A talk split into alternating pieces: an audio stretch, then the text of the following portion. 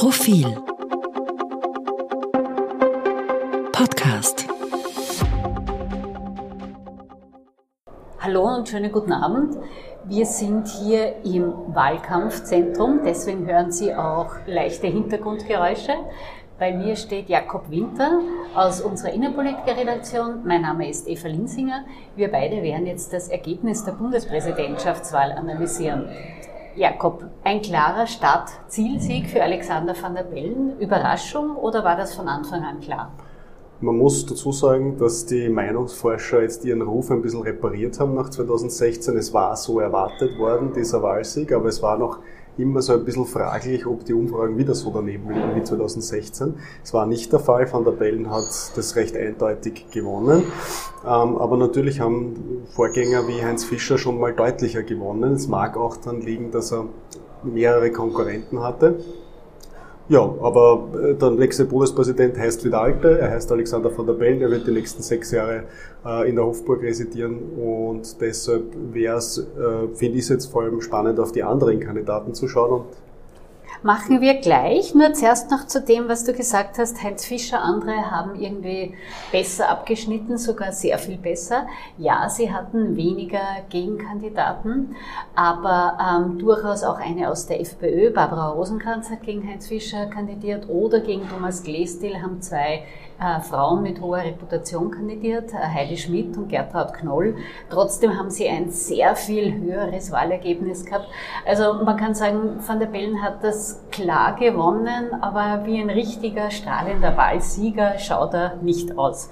Aber jetzt kommen wir dazu, wo du schon hin wolltest, auf die anderen Kandidaten. Zweiter Platz, eindeutig, ähm, Rosenkranz von der FPÖ, wenn auch weit von einer Stichwahl entfernt. Definitiv. Die FPÖ ist ein bisschen zerrieben worden, weil es rechts der Mitte oder sehr weit rechts außen sehr viele Kandidaten gab. Da standen ja mit dem Gerald Groß, der früher bei der FPÖ beim BZÖ war, oder den Tassilo Valentin, der auch eher rechte Wählergruppen anspricht, mehrere zur Wahl. Und die FPÖ muss jetzt durchaus auch ein bisschen in Sorge sein, dass ja da auch bei Nationalratswahlen neue Gegner wieder erwachsen. Das war ja schon mal so. Es gab ja das Team Stronach, wenn wir uns daran erinnern. Es gab auch das BZÖ. Und das hat immer dazu, äh, dafür gesorgt, dass die FPÖ äh, weit entfernt von einem Wahlsieg bei Nationalratswahlen weg war. Äh, entsprechend könnte sich diese Bundespräsidentenwahl da fürs rechte Lager auch als eine, sage ich jetzt einmal, als Startpunkt einer Spaltung zeigen. Das stimmt und was man ganz eindeutig sieht, die FPÖ hat nicht das Protestmonopol mehr. Es sind auch andere Kandidaten auf dieser Welle des Protests gesurft. Du hast schon Gerald Groß genannt. Natürlich zählt da auch Tassilo Valentin dazu, der Kandidat der Kronenzeitung, der aber auch gegen vieles war, äh, sicher gegen die EU, ein bisschen gegen Corona und er wollte auch die Regierung entlassen. Wie man generell merkt, es war bei dieser Präsidentschaftswahl schon sehr en vogue gegen das System und das Establishment zu sein. Es gibt auch in der äh, aktuellen Profilausgabe eine Geschichte, die genau mit dieser These beginnt.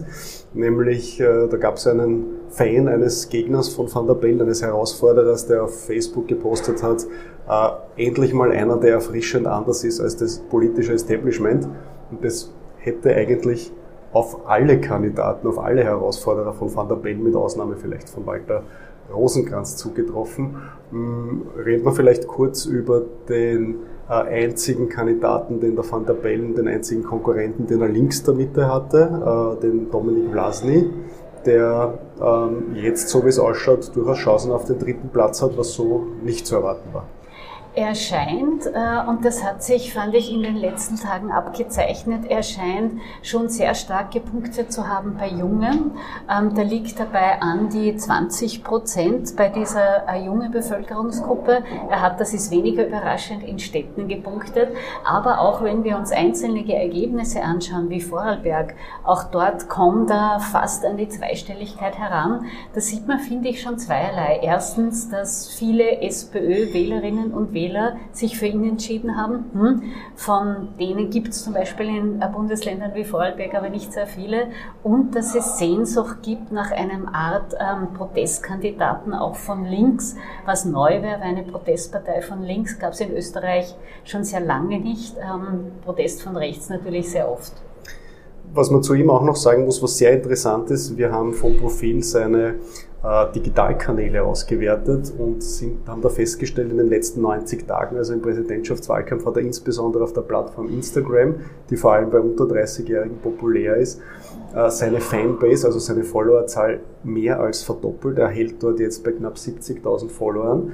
Das bedeutet, er ist dort stärker und mächtiger als alle Parteichefs der im Parlament vertretenen Parteien, inklusive Bundeskanzler. Und das zeigt schon, dass mit dem politisch dann zu rechnen wäre, wenn er sich jetzt wirklich entscheidet, das Projekt Bierpartei auch ernsthaft zu verfolgen. Einen ersten Schritt hat er ja bei dieser Bundespräsidentschaft insofern schon getan, als dass er diese äh, Marketinghülle Marco Bogo ein bisschen abgestriffen hat und mehr als Dominik Vlasny in Erscheinung getreten ist, der er ja wirklich ist. Jetzt wird spannend zu sehen sein, ob er Lust hat, mehr Politik zu machen oder ob der Gegenwind, dem er ja auch ausgesetzt war, Stichwort, er befördert Alkoholismus mit seiner Bierpartei, äh, ob ihm der nicht davon abhält und äh, er drauf gekommen ist, dass Politik auch ein mühsames Geschäft sein kann.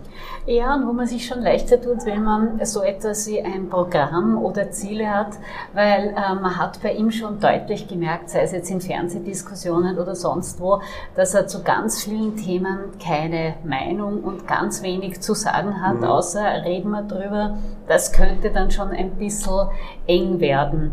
Äh, aber wir werden ihn wohl bei der nächsten Nationalratswahl wiedersehen in der einen oder anderen Form, oder? Es wird wahrscheinlich jetzt ein Werben um ihn einsetzen. Wir können das ja auch bei vergangenen Präsidentschaftswahlen beobachten. Die Kandidatin Irmgard Gries, auch sie hatte damals außer den Neos keine wirkliche Partei hinter sich. Und als dann die Wahl geschlagen war und sie sehr respektabel abgeschnitten hat, es fast in die Stichwahl geschafft hätte, ist da das große politische Werben um sie losgegangen. Und es ist nicht ganz ausgeschlossen, dass das auch bei ihm jetzt passiert halte es eher für unwahrscheinlich, dass er für die Grünen oder die SPÖ kandidiert. Vor den Kahn würde er sich und sein äh, Markenkern ist ja Unabhängigkeit, würde er sich wohl, äh, das würde er wohl nicht machen. Aber äh, umgekehrt könnte er sich natürlich in ein Personenkomitee stellen oder er könnte einfach eine Art politischer Influencer bleiben, der halt so wie die Irmgard Gries auch immer mal wieder von Medien interviewt wird und, und äh, politische Zurufe macht. Also irgendwie wird der spannend bleiben. Äh, Stichwort Irmgard Gries. Äh, sie hat ja bei der vorigen Bundespräsidentschaftswahl kandidiert, wäre fast in die Stichwahl gekommen.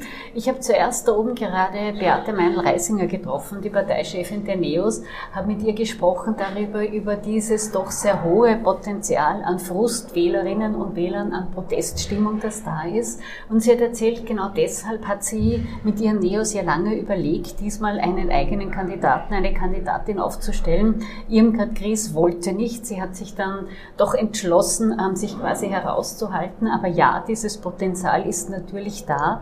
Und auch dieses äh, werden wir bei den nächsten Nationalratswahlen sehen, wie auch immer es absahnt.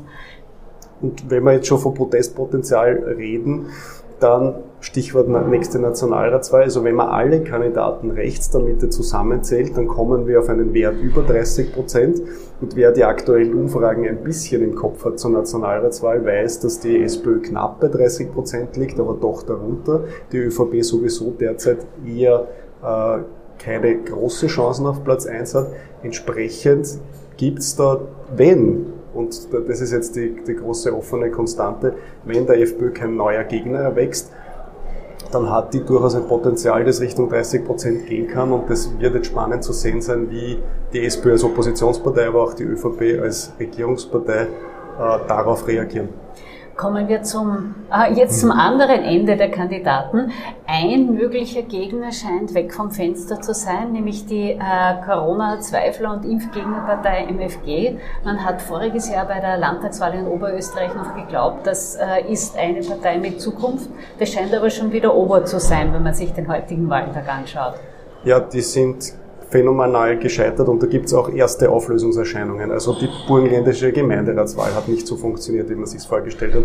Bei der Tiroler Landtagswahl ist man an der 4%-Hürde und zwar sehr deutlich gescheitert. Wir erinnern uns noch, wie der Michael Brunner, der MFG, Chef der impfkritischen MFG, eine Profilumfrage übrigens von Unique Research als Systemumfrage im ZIP-2-Interview bezeichnet hat. Ich weiß immer noch nicht, was das sein soll im Übrigen.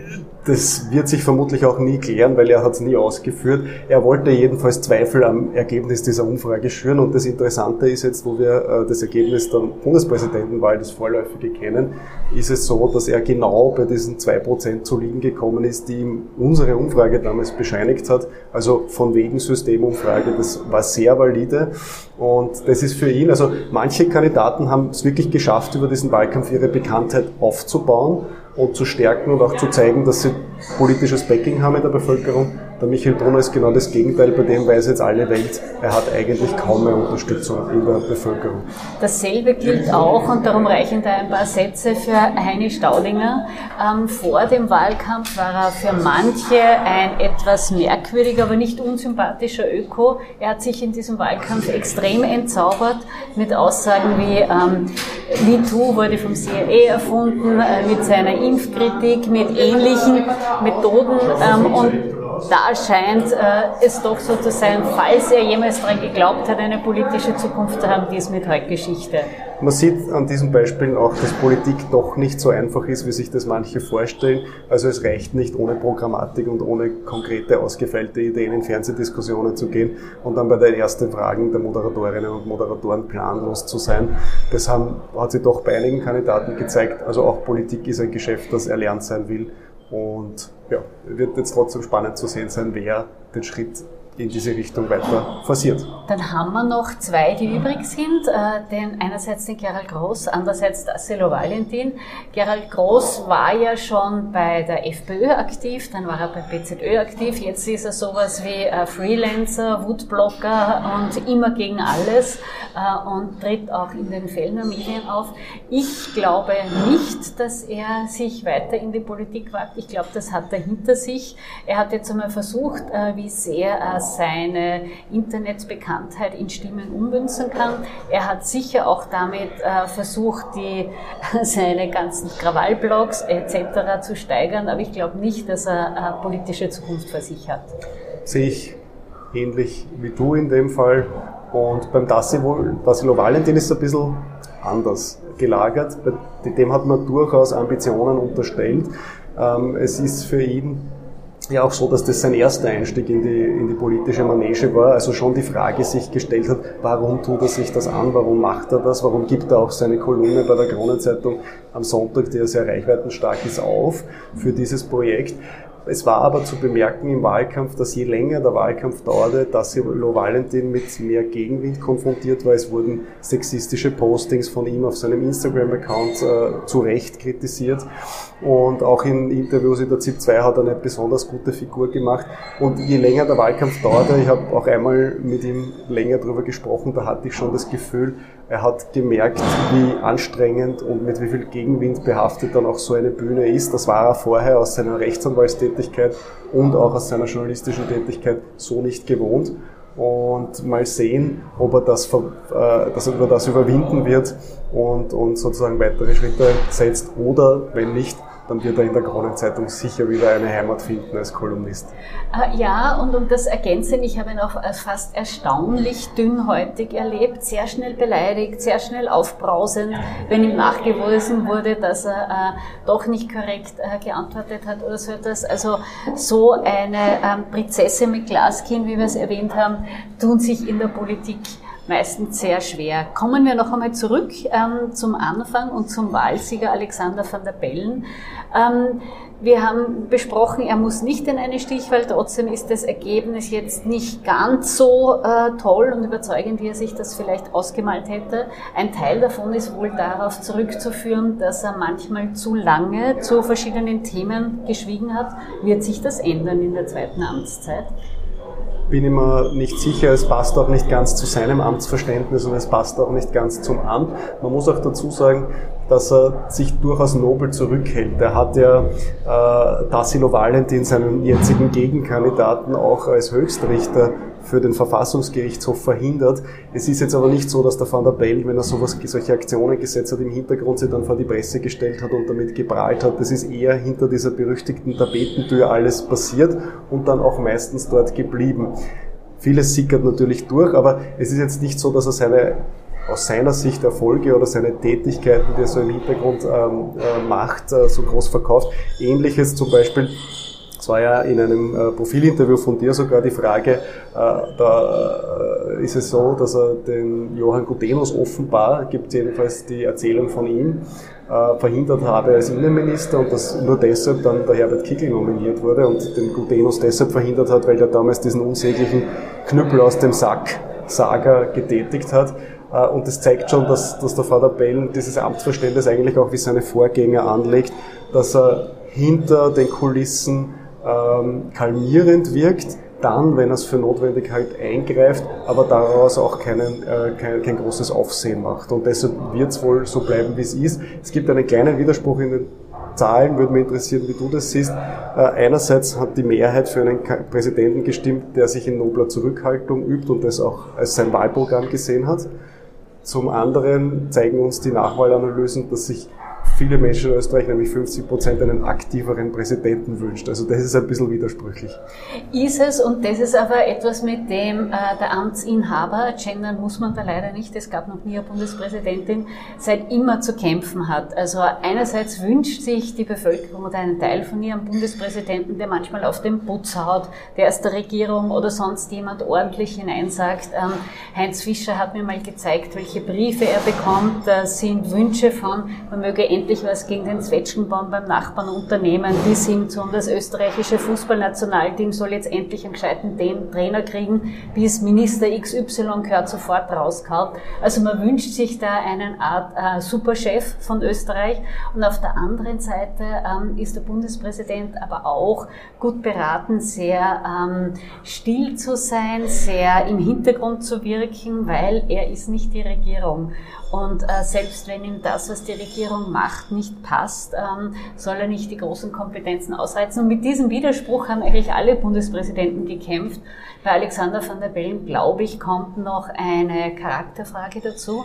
Er war schon, als er Parteichef war und eigentlich sein Job viel mehr gewesen wäre, laut zu sein, jemand, der eher für seine langen Pausen beim Sprechen bekannt war und nicht für das, was er eigentlich sagt. Damit würde ich sagen, das war jetzt die erste Analyse vom Profil. Viele weitere werden folgen zur Bundespräsidentschaftswahl 2022, die eben eine Bestätigung des Amtsinhabers gebracht hat. Weitere Analysen finden Sie natürlich auch auf profil.at oder im kommenden Heft. Das waren Eva Linsinger, Profil, äh, stellvertretende Chefredakteurin und Leiterin des Innenpolitikressorts und ich war Jakob Winter unser oberster Faktenchecker vom Profil. Bleiben Sie uns gewogen und einen schönen Abend. Guten Abend.